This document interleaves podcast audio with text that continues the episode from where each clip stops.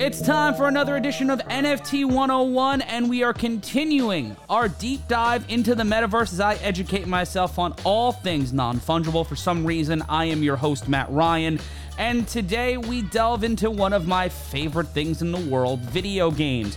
Whether it's GTA 5, Time Crisis, or any point in between, if you grew up when I grew up, video games were a key part of your existence, and they're becoming a key part of the NFT universe. And I have with me two people today who are looking to lead the way in NFT gaming. We have Matt Nagy and also the head of Utopian Game Lab, Simon Bailey, joining us here on the show. Simon, Matt, it is so good to have you here on NFT 101 to talk not only Utopian Game Labs, but your brand new game, Time Raiders. Guys, welcome to NFT 101.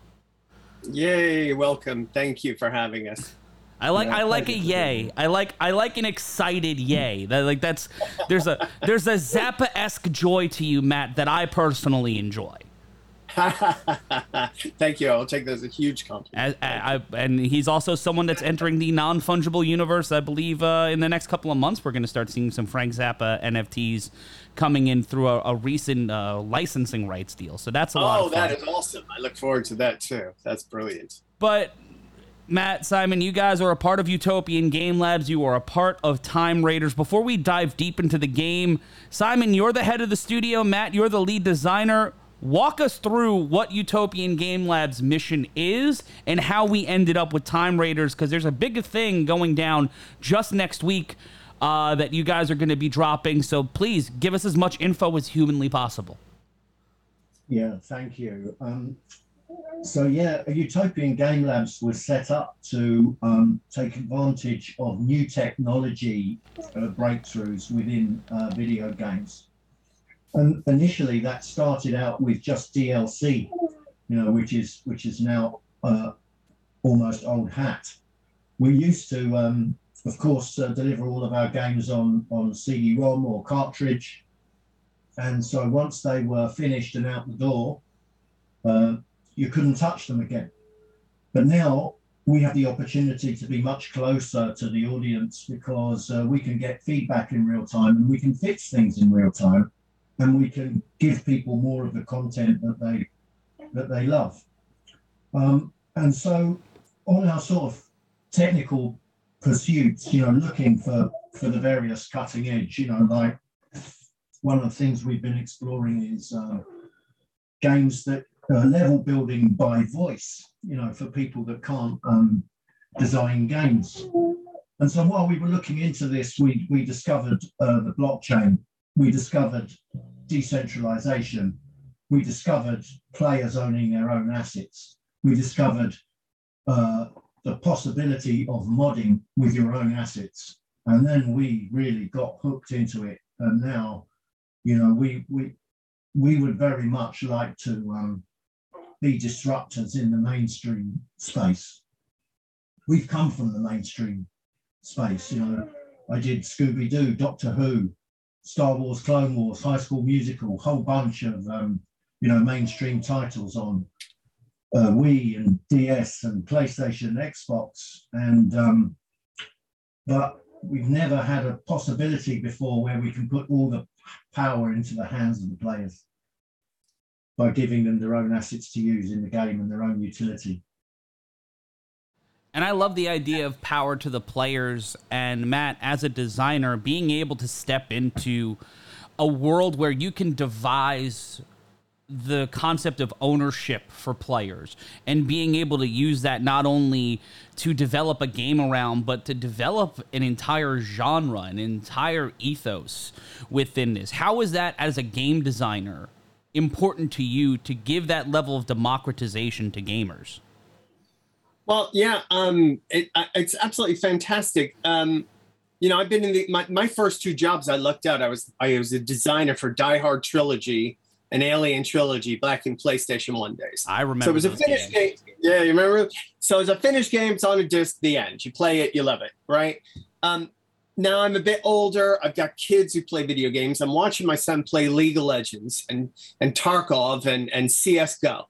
He's playing CS:GO. He's like, Dad, look at this cool knife I got, man. It's, I'm like, maybe you spent all your pocket money on this game. It's like, I know, I know. Check it out. So he spent, you know, like you know, 10 pound a week for a year. So he spent 500 quid playing CSGO and he's got this collection of rare items.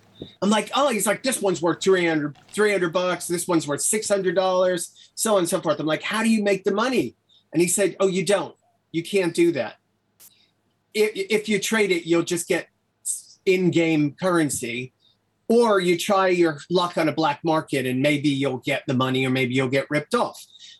This to me, this world that we've now entered into of games, of rare items, of items that you either make yourself, user generated content, so it's a total one off, or you get the pick of the treasure trove and you're the one who happens to get the legendary item, right? This is beautiful. So you get the game, you're enjoying the game, but you've got something that now you can sell on the market. It's got it's you know it's not dodgy. Well, apart from the cowboys out there, you know it's not dodgy. You can go, you can sell to someone else. Blockchain transaction, bang, you get your six hundred bucks, your thousand dollars, your two thousand dollars, whatever. You know, and you feel like, man, I love this game. I really enjoyed it. I pulled two legendary swords, and I don't need them both. So let me sell one. Right? You've made money instead of paying 500 bucks you made a thousand. I love it. I, I just think it's absolutely brilliant for the games industry. And when you talk about games like CSGO, when you talk about League of Legends, when you talk about the rise of esports and just gaming as not only a hobby but a profession, you know, going back to Billy Mitchell in the Pac Man days, uh, obviously gaming was a part of that. But now it's evolved into a spectator sport, into its own economy, its own, you know, there's several industries within one industry. Simon, as the head of a studio, how do you approach the development and growth of that? And then, Matt, when you're developing this game, how are you looking at the space and the industry of NFT or P4P or earn to win gaming and looking at a Fortnite or looking at these battle royale games and trying to adjust to working on a die, you know, working on a Die Hard trilogy, Aliens trilogy. Those were your first two jobs. Watching and manifesting actual change in the industry while still trying to develop a good story that will invest people will invest in off rip without the promise of you know these collectibles and these rewards.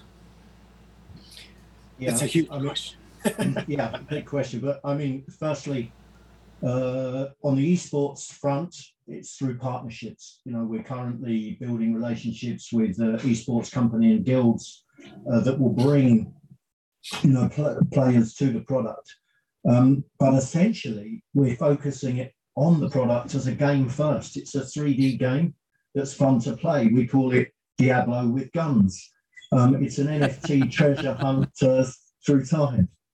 Um, and, and, and the reason it's through time is it appeals to everybody.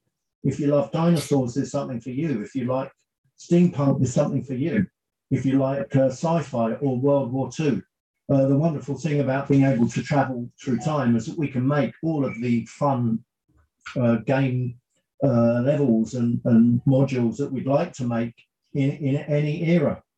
So it's fun to make and hopefully it's fun to play. And we've got, you know, 1,500 people in a closed beta at the moment uh, testing it, thrashing it, trying to make sure that it, that it is that game.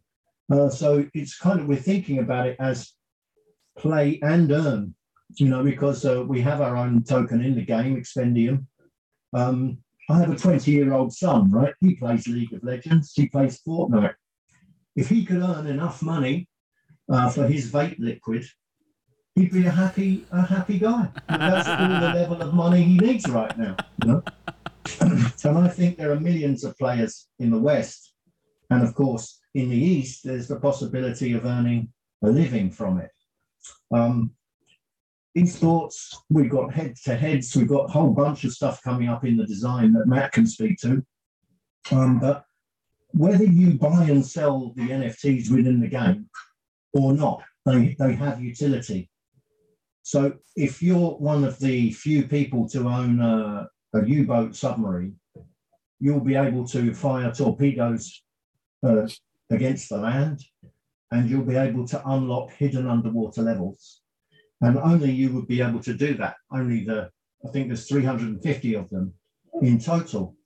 And we're looking eventually to get to an experience where every uh, player has their own, own unique uh, game to play. And then that's where the sharing of that and the communicating with that between the players will, will be where the, all the fun is. Yeah, it's excellent.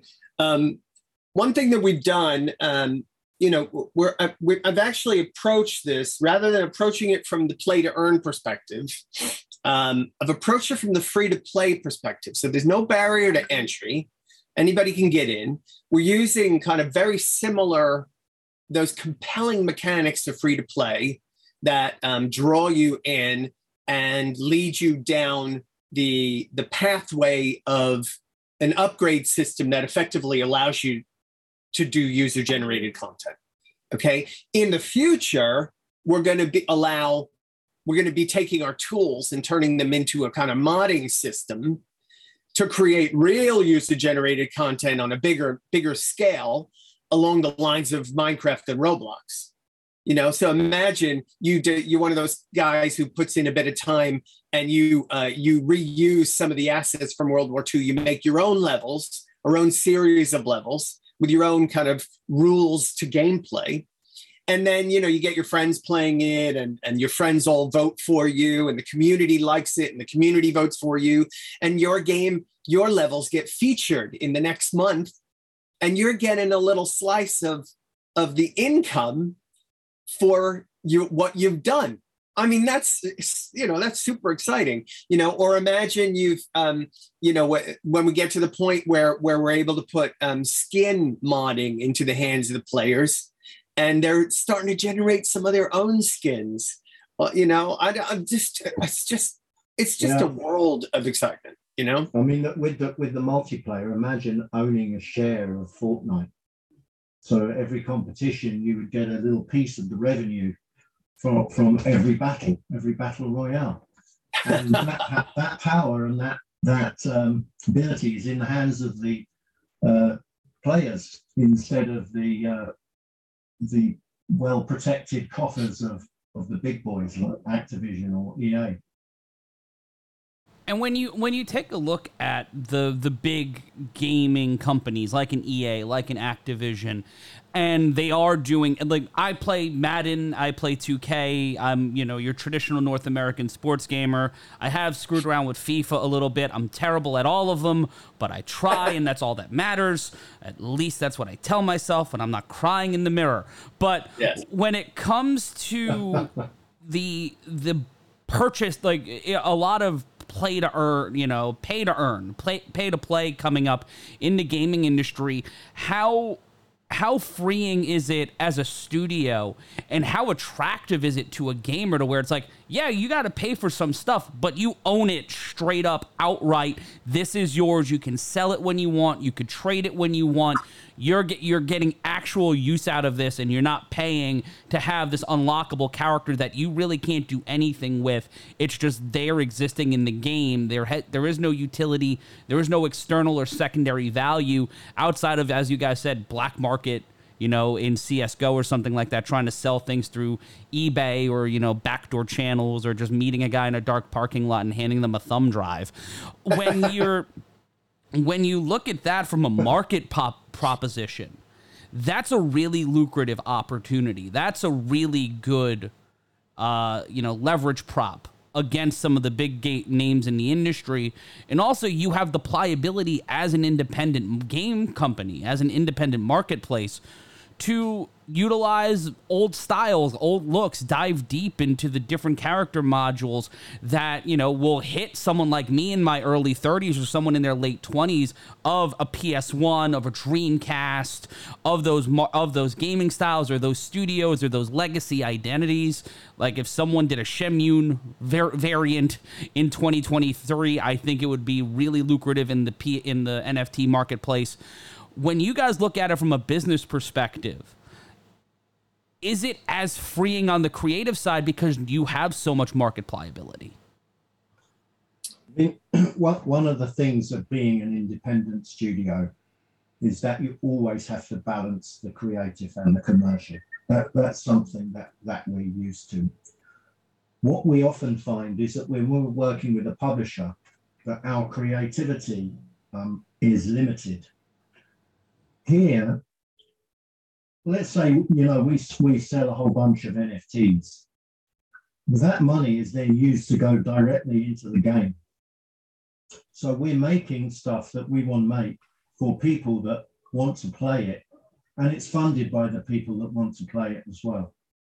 So it's a much more community-driven um, approach, and it suits us because we've remained indie developers over these many years because of that reason, you know, it gives us some creative control. Like um, we, we have uh, an idea for a, an NFT gravestone, right? The gravestone has your name on it. You plant that gravestone in the game. You water that gravestone, you look after that gravestone, you put flowers on the gravestone. You gradually, over time, becomes a graveyard when it's a graveyard, all the kills that you make in the game, you can then bury in the graveyard and then bring them back to life as your own private zombie army.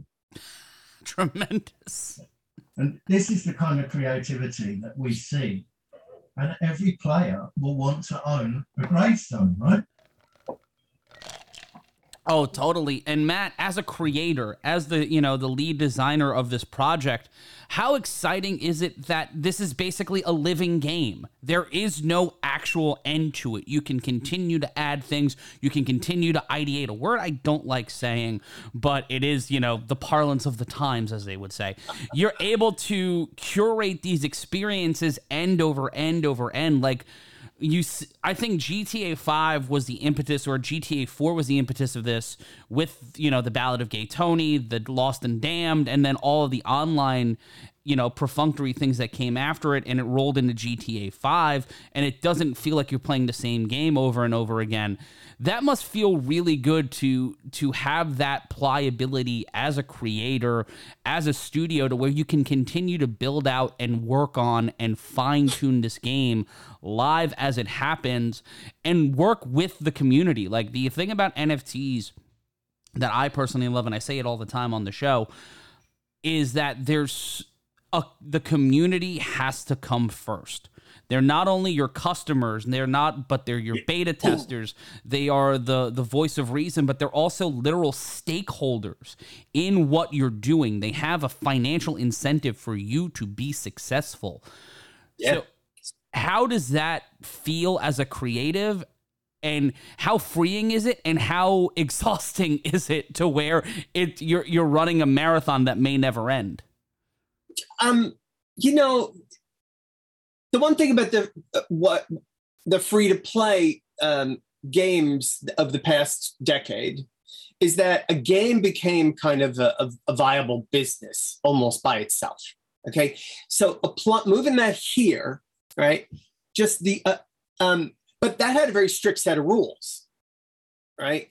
Here, um, the economics of of this system are that you you you have to continue to create new NFTs, which allows for that expanse of of creative thinking, of brainstorming, of I mean, the, the meetings that we have are, you know, what's just the coolest thing you can think of? And somebody goes, Oh, you know, like, wouldn't it be cool if that um that uh Egyptian treasure could actually float up and like do this kind of blast of light that like takes out enemies within like five meter radius.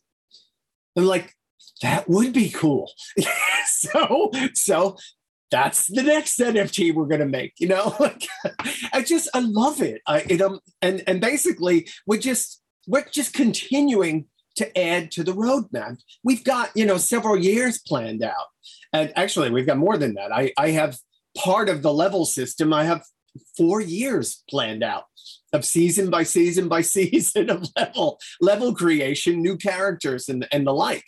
And so now every time we every time we think of a time period we're like hey you know let's go, let's go to steampunk Victorian. Like, yeah, great idea. And then immediately your brain goes to all the kind of NFTs you can make.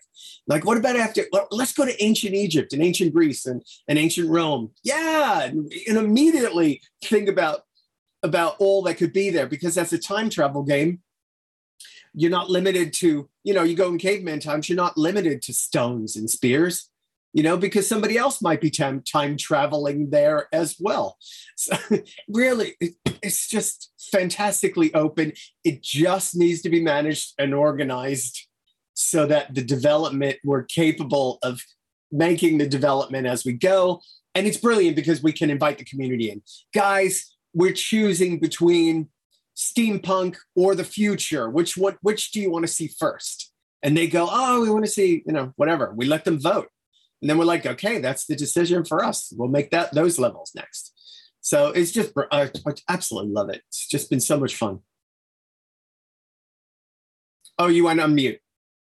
You can find more information about the game. There we go. I hit the wrong button because I'm stupid. At timeraiders.io, you can find out more information at timeraiders.io. That is where you can find the roadmap. You can find the communities. You can find them on social media. There's also a lovely link tree. You can go to link tr.ee slash time raiders for more information. And you know follow subscribe join the community. They have a white paper. They're on discord. They're on telegram.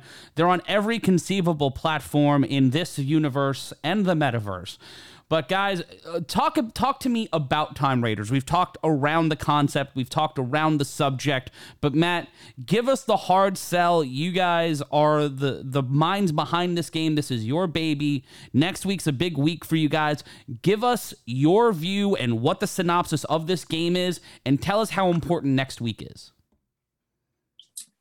Right. It is the greatest treasure hunt through all space time, guys. So, literally, we took the whole notion of NFTs being treasure and Expendium, which is our utility token, they're treasures because they're in the game, they're treasures, and in the real world, they have uh, they have value. So you treasure hunt across time and space, starting in World War II, but you can move to prehistoric, Victorian England, uh, and uh, uh, the future, the past, all over the place. Okay. And you're looking for treasure troves because you're looking for that literal treasure of NFTs and Expendium.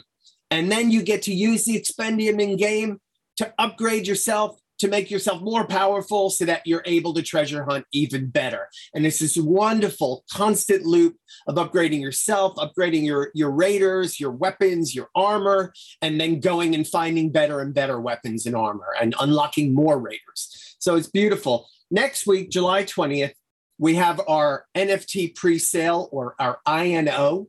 That's going across multiple platforms that are being announced on all our social media. So July 20th is the date that our NFTs pre-sale happens. So you guys, it's going to be an exciting time. You can get things like the submarine, which is the U-boot. We get the Lancaster bomber, the Dam Buster, Spitfires. We got stuff from the future, like the hover bike. We got stuff from the past, like Victorian hot air balloon and a pterodactyl, a triceratops. You know, it's uh, all sorts of cool skins that you can only get from the NFT pre-sale. It's just going to be fantastic, guys. It, get involved. Come join as the betas continue and the live betas grow in size in preparation for launch, hopefully in the autumn. You know, but come and, and participate in the NFT pre-sale as well as asking to join the next round of live beta testing. Simon, your words. Well, I think you've pretty much covered it there. Just just to say that you know each NFT has its own utility, um, and so it, it, what we're really hoping is that they hold their value. You know, the um, World of Warcraft, it had the seventh or eighth uh, largest economy in the world at one point, although it was a virtual economy. So if we can get a fraction of that happening with uh, our community. And then we've got an extraordinary fun product that will also give us all a living as we go forward, including the players. and there's so many opportunities within this space. I'm so excited. I kind of want to see a steampunk Triceratops, but that's just me. You know, if that happens, I'd, I'd be a happy boy. Uh, but guys, thank you so much for taking the time again. Next week is the drop of the NFTs for the greatest treasure hunt through all of time and space. If you want to get on the floor and uh, walk the dinosaur or ride a dinosaur or go through Victorian times or even, you know, fist fight a colonial, you might have that opportunity at timeraiders.io for more information on this game and to learn more about the great team that we're talking with today from Utopian Game Labs. It's Matt Nagy, Simon Bailey. There's a whole bunch of great people on this team, and you can find out more information at timeraiders.io. That is timeraiders.io, and they'll have all the social media thing. And if you're watching this on YouTube or listening to the podcast, it'll be in the description. You'll have links in the description to find out and communicate with these guys and learn more about this game. Matt, Simon, thank you so much for taking the time to join us here on NFT 101. I'm excited to have you guys back on after launch as you guys continue to build out this game, talk about that, and also just talk about some old school gaming. I think I think we could have a good time. And also Simon burying the lead, working on Doctor Who. That's not like the coolest thing in the universe. No, not in the least bit. no. I also did play with the Teletubbies. Oh. yeah, the, the, the, as a millennial, I respect it. Put the controller in their mouths, and it still sold two million units. Right? I your money don't jingle jingle. It folds, my friend. Thank you so much. It was Simon Bailey and Matt Nagy, the minds, some of the minds behind Time Raiders, that game from Utopian Game Labs. The NFTs drop on July 20th. For more information on that and to learn more about Time Raiders and becoming a part of the Time Raiders community, go to timeraiders.io. And when I start plugging, that means this show is over. But that doesn't mean the conversation ends. Be sure to follow us across all social media at Bitmart Exchange. You can also find us across social media in the description below. Be sure to rate, review, and subscribe to NFT 101. And now for my favorite part of the show, the part where Nathan does all the legal stuff. This has been NFT 101. See you next time. Hey, Nathan here from Bitmart. Hope you liked that conversation. I know that I always do. It's great learning more about crypto and kind of putting a face behind all the technical jargon. But that's not the last thing we have to do. We've got to get some legal stuff out of the way, and so here it goes. All opinions and actions expressed and undertaken by the hosts and guests are individual opinions and actions and do not reflect the views and actions of Bitmart. Bitmart does not guarantee the accuracy, applicability, reliability, integrity, performance, completeness, or appropriateness of this content. The value of digital currencies can go up or down, and there can be a substantial risk in buying, selling, holding, or investing in digital currencies. You should carefully consider whether trading or holding digital currencies is suitable for you based on your personal investment objectives, financial circumstances, and risk tolerance. Bitmart does not provide investment, tax, or legal advice. Use of Bitmart services is entirely at your own risk.